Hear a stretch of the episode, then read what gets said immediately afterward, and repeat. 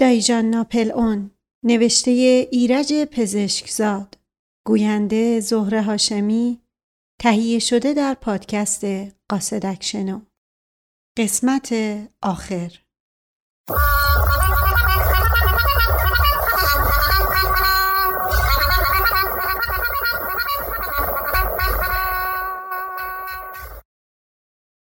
در تمام طول راه اسدالله میرزا از این طرف آن طرف صحبت می کرد. پیدا بود که می‌خواست حواس مرا از دایجان و اتفاقات روز منحرف کند. وقتی وارد سالن خانه شدیم یک سر به طرف گنجه رفت. دو گیلاس با یک بطری شراب بیرون آورد. یک گیلاس شراب بخور. امروز خیلی خسته و کوفته شدیم. مستحق این یک گیلاس هستیم. بعد گیلاس دوم را با اصرار به من خوراند. اما واقعا مریض خونه خوبی بود. من این دفعه که ناخوش بشم حتما میرم اونجا. دیدی چه پرستاره توپل مابل خوشگلی داشت؟ تو این شعر سعدی رو بلدی که؟ طبیبی پری چهره در مرو بود که در باغ دل قامتش صرف بود. بلدی یا نه؟ اما اسدالله راستش حوصله این حرفا رو ندارم. پس یه گیلاس دیگه بخور تا حوصله پیدا کنی. نه ممنونم. زهر مار گفتم بخور. آفرین. بعد خود را روی مبل انداخت و دنبال حرف را گرفت. منم یه روزگاری مثل تو بودم. خیلی احساساتی. خیلی ملانکولیک. اما روزگار عوضم کرد. توضیحات ملانکولی صورت فرانسوی کلمه مالیخولیاست. ادامه متن جسم آدم توی کارخونه ننی آدم درست میشه. اما روح آدم توی کارخونه دنیا. تو قضیه زن سابق منو شنیدی؟ نه اما اسدالله. فقط می‌دونم که شما زن گرفتین بعد طلاقش دادین. به همین سادگی زن گرفتم بعد طلاقش دادم. پس بشین تا برات تعریف کنم.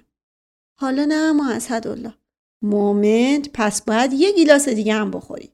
نه حالم به هم می‌خوره. تعریف کنی. من 17 18 سالم بود که عاشق شدم. عاشق یه قوم و خیش دو یعنی نوه عموی همین فرخ لقا خانم سیاپوش. اون دخترم منو می‌خواست. می‌دونی این عشقای بچگی و جوانی دست خود آدم نیست. بابا ننه ها بچه هاشون عاشق می‌کنن. از روز اول همینطور شوخی شوخی عروس من و داماد من توی گوش بچه ها می‌کنن. تا یه روز که به سن عاشق شدن می‌رسی می‌بینی عاشق همون عروس بابات شدی. منم عاشق عروس بابام شدم. اما وقتی باباها فهمیدن روزگار ما رو سیاه کردن. بابای اون برای دخترش یه شوهر پولدارتر از من پیدا کرده بود. بابای منم برای پسرش یه عروس پولدارتر. نه خیال کنی خیلی پول دارتر. مثلا اون موقع سالی دیویست تومن تفاوت آیدی ملکی بود. منتها ما از رو نرفتیم. اونقدر کتک خوردیم و فوش و آزار رو تحمل کردیم تا ما رو به هم دادن. اون روز دیگه خیال می کردیم که قدم تو بهش گذاشتیم. من دو سال تموم حتی فکر یه زن دیگه هم از مغزم نگذشت. انگار توی دنیا هیچ زنی غیر از زن خودم وجود نداشت. دنیا و آخرت و خواب و بیداری و گذشته و آینده و همه چیز توی وجود همین زن واسه من خلاصه می شد. زنم هم یه سالی ظاهرا همین حالو نسبت به من داشت. ولی یواش یواش من به چشمش عوض شدم. دوران تحول رو حوصله ندارم تعریف کنم. ولی سال دوم وقتی من با عجله خودم از اداره به خونه می رسوندم علتش به چشم اون این بود که جایی نداشتم برم. اگه به زن دیگه ای نگاه نمی کردم برای این بود که ارزش رو نداشتم. اسدالله میرزا یک گیلاس دیگر شراب برای خودش ریخت و ادامه داد. بگو ببینم یادت میاد چند دفعه از من پرسیدی این عکس کیه؟ اسدالله میرزا عکس یک عرب چپی عگالی را که سالها پیش روی بخاری سالونش بود با انگشت نشان داد. بله یادمه. همین دوستتون رو میگین اما اسدالله مومنت مومنت همیشه بهت می‌گفتم یکی از دوستای قدیمی منه در حالی که دوست من نیست ناجی منه ناجی شما؟ بله برای اینکه یه روز صبح زنم با این عرب نکره نتراشیده فرار کرد. بعدم من طلاقش دادم. زن همین عبدالقادر بغدادی شد. اما اسدالله این عرب زن شما رو دزدیده بعد عکسش رو قاب کردین بالای بخاری منزلتون گذاشتین؟ تو هنوز بچه ای نمی‌فهمی. اگه توی اقیانوس غرق شده باشی و آخرین لحظه که داره جونت با زجر و شکنجه از بدنت در میره یه نهنگم اگه نجاتت بده به شکل جانت مکدانلد میشه برد. عبدالقادر کریه المنظرم همون نهنگی بود که به چشم من جانت مکدانلد شده بود. اما اسدالله به نظر من گذاشتن عکسش رو بخاری کمی اسدالله میرزا به میان حرف من دوید. مومد نظرتو سب کن چند سال دیگه به من بگو. فقط می‌خوام وضع و حال عبدالقادر رو برات تعریف کنم. امتیاز عبدالقادر نسبت به من این بود که من با ظرافت با زنم حرف می زدم و اون با زمختی و خشونت. من روزی یه بار همون می‌رفتم اون ماهی یک بار. من حتی پیاز شم نمیخوردم اون کیلو کیلو پیاز و سیر و تروب سیا می‌خورد. من شعر سعدی میخوندم اون بادگلو می‌زد. اون وقت به چشم زنم من بیهوش بودم اون باهوش. من بیشعور بودم اون باشعور. من زمخت بودم اون ظریف فقط ظاهرا مسافر خوبی بود دست به سفرش خوب بود. یه پاش اینجا بود یه پاش سان فرانسیسکو و لس آنجلس.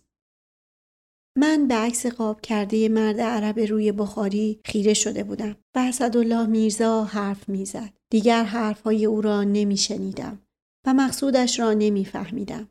عاقبت به میان حرفش دویدم. اما اسدالله چرا اینا رو برای من تعریف می‌کنی؟ برای اینکه یک کمی ذهنتو رو روشن کنم. چیزایی رو که بعدا خودت خواه نخواه می‌فهمی زودتر بهت بفهمونم یعنی یعنی شما می‌خواین بگین لیلی حرفم را قطع کرد. نه مقصودی ندارم. ولی می‌خوام بهت بگم اگرم یه روزی تصادفا لیلی رو به پوری دادن چیز زیادی گم نکردی. اگه قرار باشه یه روزی برا خاطر عبدالخالق موسلی ولد کنه چه بهتر که از اول با پوری بره. اما اسدالله شما نمی‌دونین من لیلی رو چقدر دوست دارم. شما هم عاشق بودین ولی عشق من. عشق تو مافوق همه عشقاست البته شکی نیست. اما اگه اون نقشه دایجان عملی شده بود یا حالشون بهتر بشه و بخوان اسدالله میرزا حرف مرا برید. بخوان سردفتر خبر کنن تو خودتو سر به نیست می‌کنی؟ اینو می‌دونم. نزدیکم بود این نقش عملی بشه چون سردفتر رو ورده بودن. چی؟ اما اسدالله دایجان سردفتر ورده بود؟ بله ولی برای یه کار دیگه بود. دیروز همون موقعی که تو مریض بودی سردفتر رو آوردن خونه. سردفتر و آسد ابوالقاسم پنج هزار تومن پسنداز مشقاسم پیش دایجان بوده. به جاش یه ملک چل پنجاه هزار متری تو بیابون خدا که در واقع متری دهشایی هم نمیارزه به متری یه قرون به جای پولش به مشقاسم فروخته. من دیشب این موضوع رو فهمیدم. مشقاسم مثل خوک تیر خورده بود. خیلی عصبانی بود ولی بیچاره از ترس اینکه مبادا دایجان عصبانی بشه و حالش بدتر بشه قبول کرده بود. بعدم اما اسدالله اگه سردفتر رو اوورده بود خونه پس چطور کار لیلی و پوری رو تمام نکرده؟ اسدالله میرزا چند لحظه ساکت ماند و من بیقرار چشم به دهن او دوخته بودم. زیر لب گفت اون کارم تموم کرد و دست روی دست من گذاشت. نمی‌دانم چه مدت مبهوت و بی حرکت بر جا ماندم. مغزم درست کار نمی کرد. حرف او مثل صدای صفحه گراموفونی که سوزن رویش گیر کرده باشد در گوشم تکرار می شد.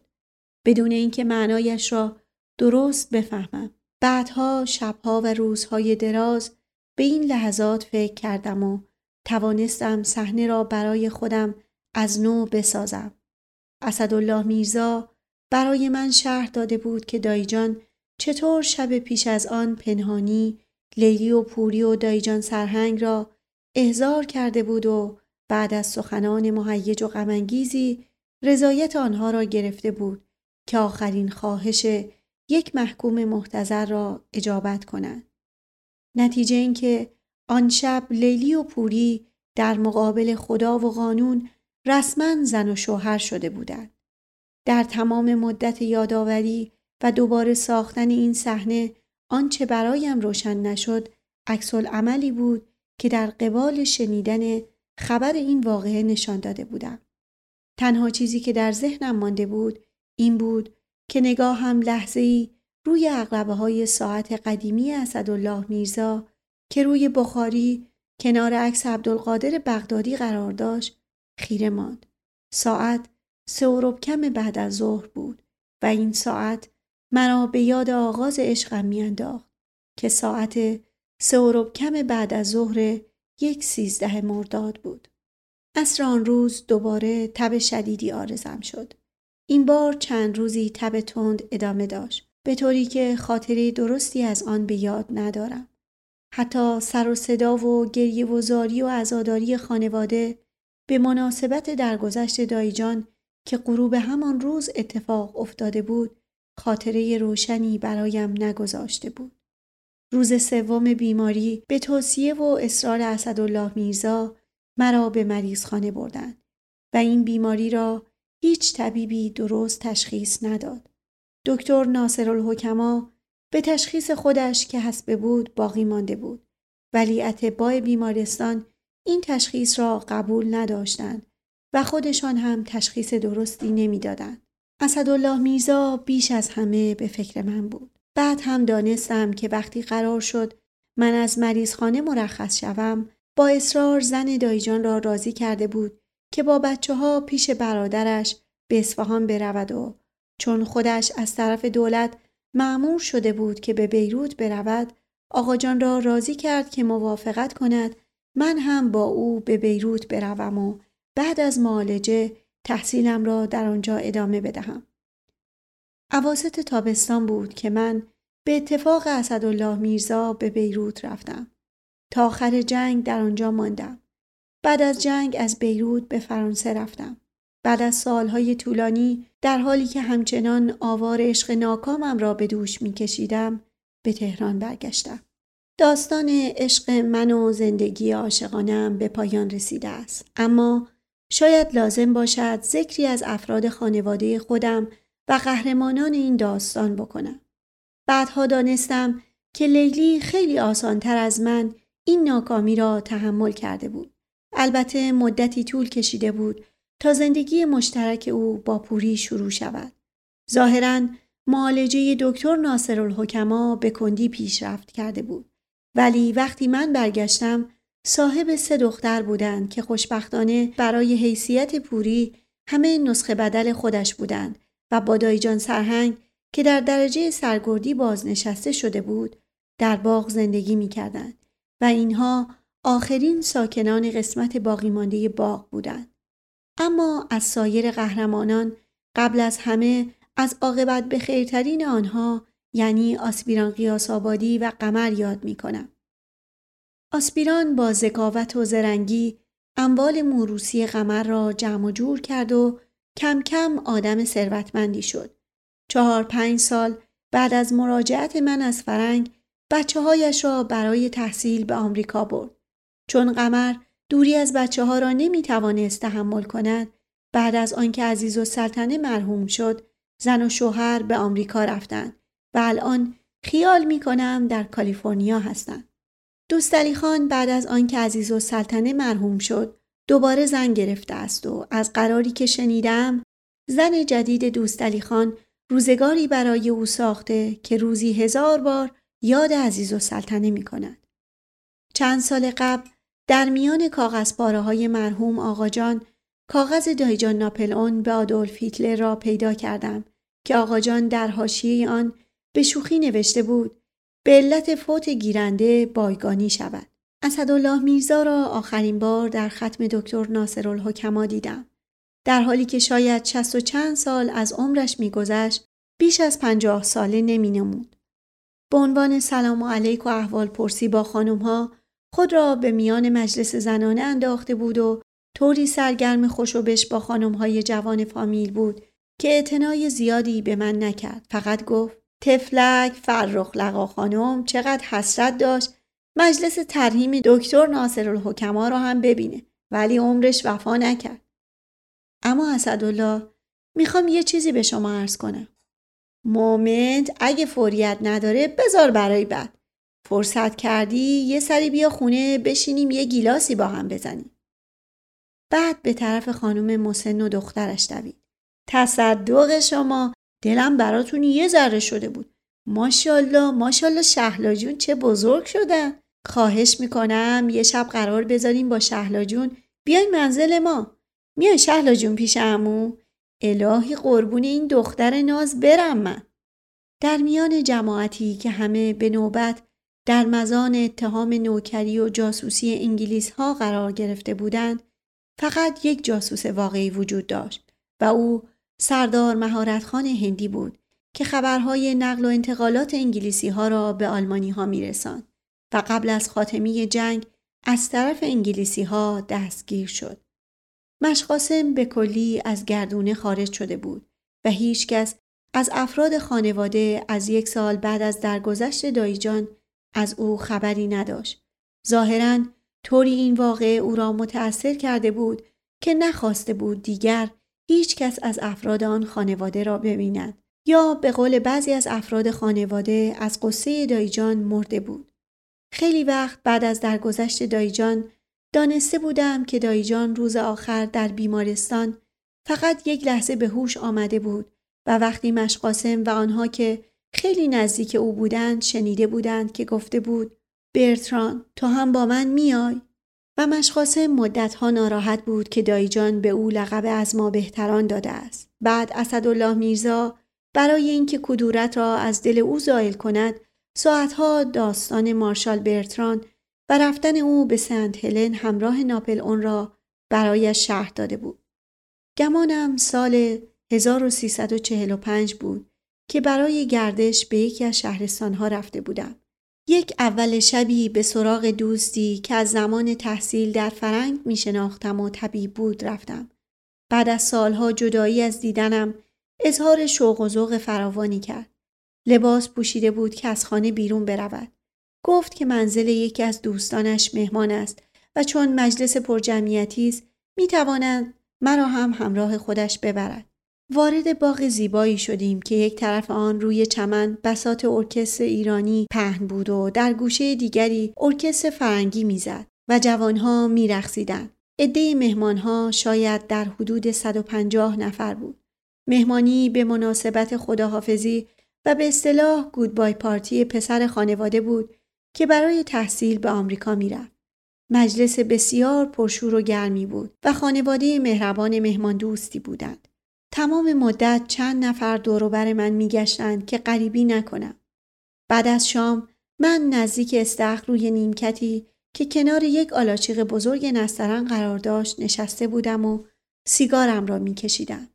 زیر آلاچیق ای از مهمانها نشسته بودند و یک تارزن که استاد صدایش می‌کردند برای آنها قطعاتی می‌زد. ناگهان یکی از مهمانهای زیر آلاچیق بلند شد و در جهتی صدا زد. آقای سالار یه دقیقه به ما برسید. پیرمرد موقری که سبیل بزرگ سفیدی داشت و عینک ذرهبینی قطوری به چشم زده بود وارد آلاچیق شد. تمام مهمانها جلوی پایش بلند شدند. تارزن هم تعظیمی به او کرد. در این موقع دوستم به طرف من آمد. باز قنبرک زدی یه گوشه نشستی که؟ نه خسته شدم. با اجازت یه دقیقه میشینم. پس بذار گیلاستو پر کنم. مرسی. ببینم این آقایی که سبیل سفید داره کیه؟ به تو آقای سالار رو ندیده بودی؟ آقای سالار صابخونه است. شغل و کارش چیه؟ مثل اینکه از گردن کلفتاست. والا کاری که نمی‌کنه. ملاکه. اینطوری که میگن تو تهران مقدار زیادی زمین داشته که وقتی خریده بیابون بوده. بعد به متری هزار و دو هزار تومن رسیده. خلاصه ظرف چند سال میلیونر شده. ولی آدم خیلی خوبیه. بیا بریم بهش معرفیت بکنم. حتما از تو خوشش میاد. خاطرات زیادی داره. آخه می‌دونی از مشروط خواها بوده. سالها با انگلیس ها جنگ کرده. با انگلیسا؟ بله گویا انگلیسا هم چندین بار قصد جونشو کردن. بیا بریم معرفیت بکنم. نه مرسی. الان دارن صحبت می‌کنم. باشه برا بعد. آقای سالار اسای خود را به کناری گذاشت و نشست. رو به تارزن کرد و گفت قدم ما شور بود. چرا دیگه نمی‌زنید؟ الان با کمال افتخار یه کمی خسته شدم. پیرمرد خنده کرد و گفت جوونای امروزی رو می‌بینید یه پنجه می‌زنن خسته میشن تذکر دوستم درباره سوابق مشروط خواهی و جنگ با انگلیس ها گوش های مرا تیز کرد. به نظرم رسید که صدای آقای سالار به گوشم آشناتر آمد. پیرمرد ادامه داد. یادش بخیر. خاطرم میاد گرما گرم جنگ کازرون بود. نمی‌دونم براتون گفتم یا نه. انگلیسا ما رو از یک طرف محاصره کرده بودن. خدادادخان یاقی هم که نوکر خودشان بود با تقریبا هزار سوار از یک طرف دیگه من دیدم هیچ چاره ای نیست غیر از اینکه خدادادخان و با گلوله بزنم یک کلاه پوست داشتم سر چوب کردم خدادادخان سرشو از پشت سنگ آورد بالا مولای متقیان رو یاد کردم. وسط پیشونیش رو نشونه رفتم. خدا بیامرزدش. یه تابینی داشتم که بعدها وقتی انگلیسا موقع جنگ قشون فرستادن ایران از ترسش دق کرد. یعنی انگلیسا می‌خواستن منو بگیرن. اون بیچاره دل و جرأت زیادی که نداشت از ترس سکته کرد و مرحوم شد. چی داشتم می‌گفتم؟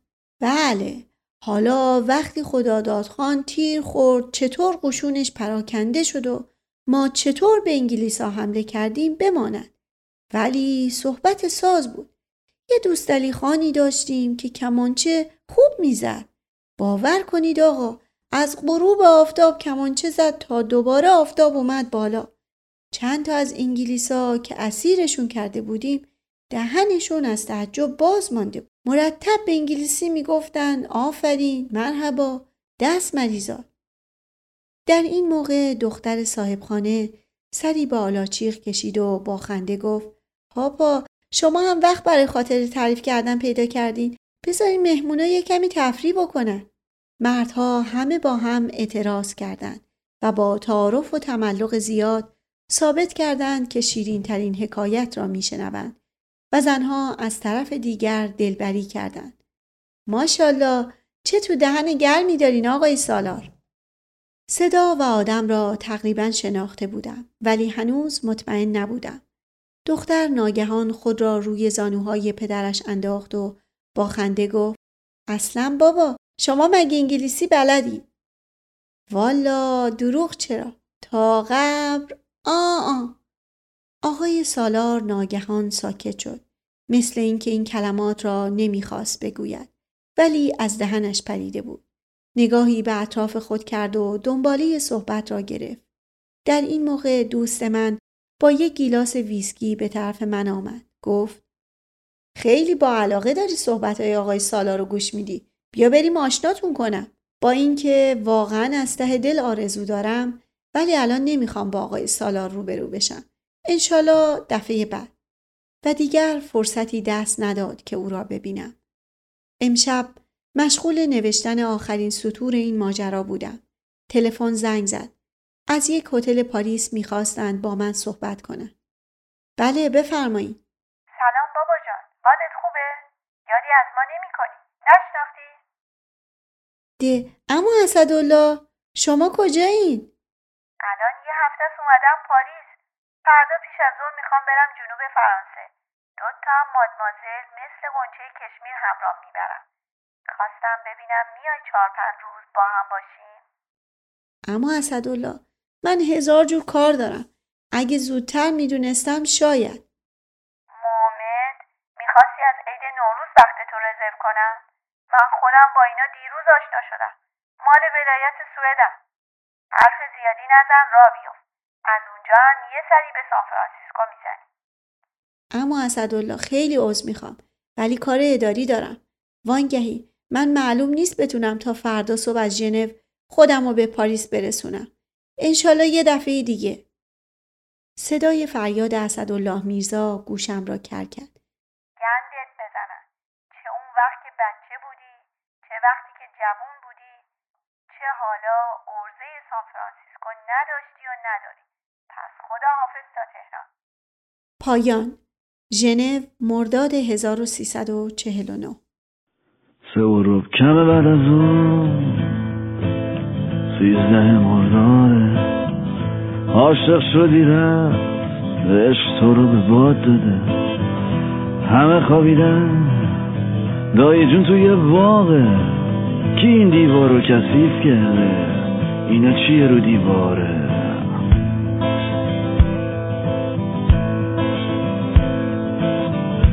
فامیل اشرافی همه با هم دیگه قرارن پای رادیو بگیر اخبار جنگن.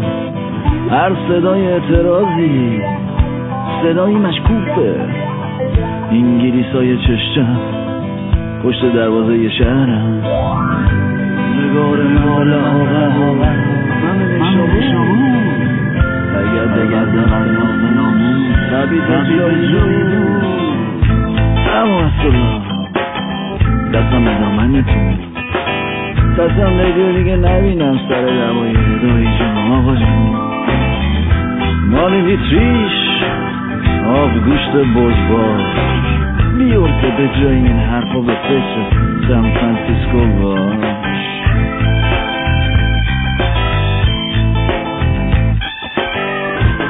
یکی واکسی اون یکی از کاس همشیره تو کافه می‌خونن. آهزاده ایشون هم عکاسه شما کجا بودید آقا؟ برا پاچتون چرا خیسه؟ قبله رمز. میز رئیس اینتلیجنس سرویسه.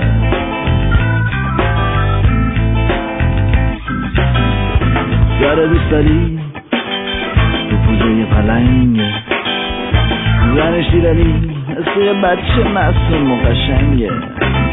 حرفای ابوالقاسم واره. در دواخونه رو بر.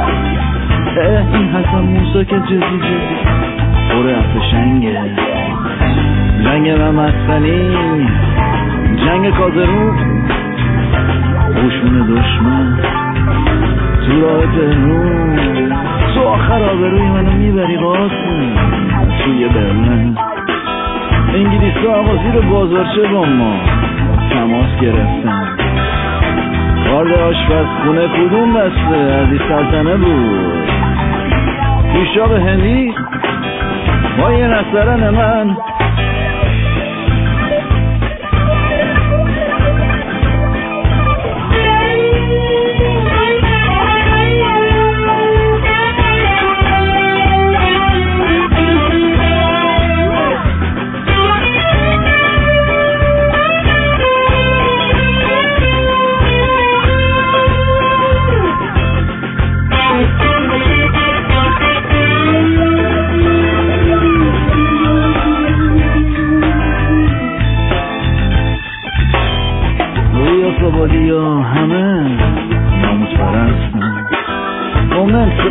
شریف که ساعت هم هستن متد غافل گیری نایب پیموخان کلاگیس مشکی. سر آتبیران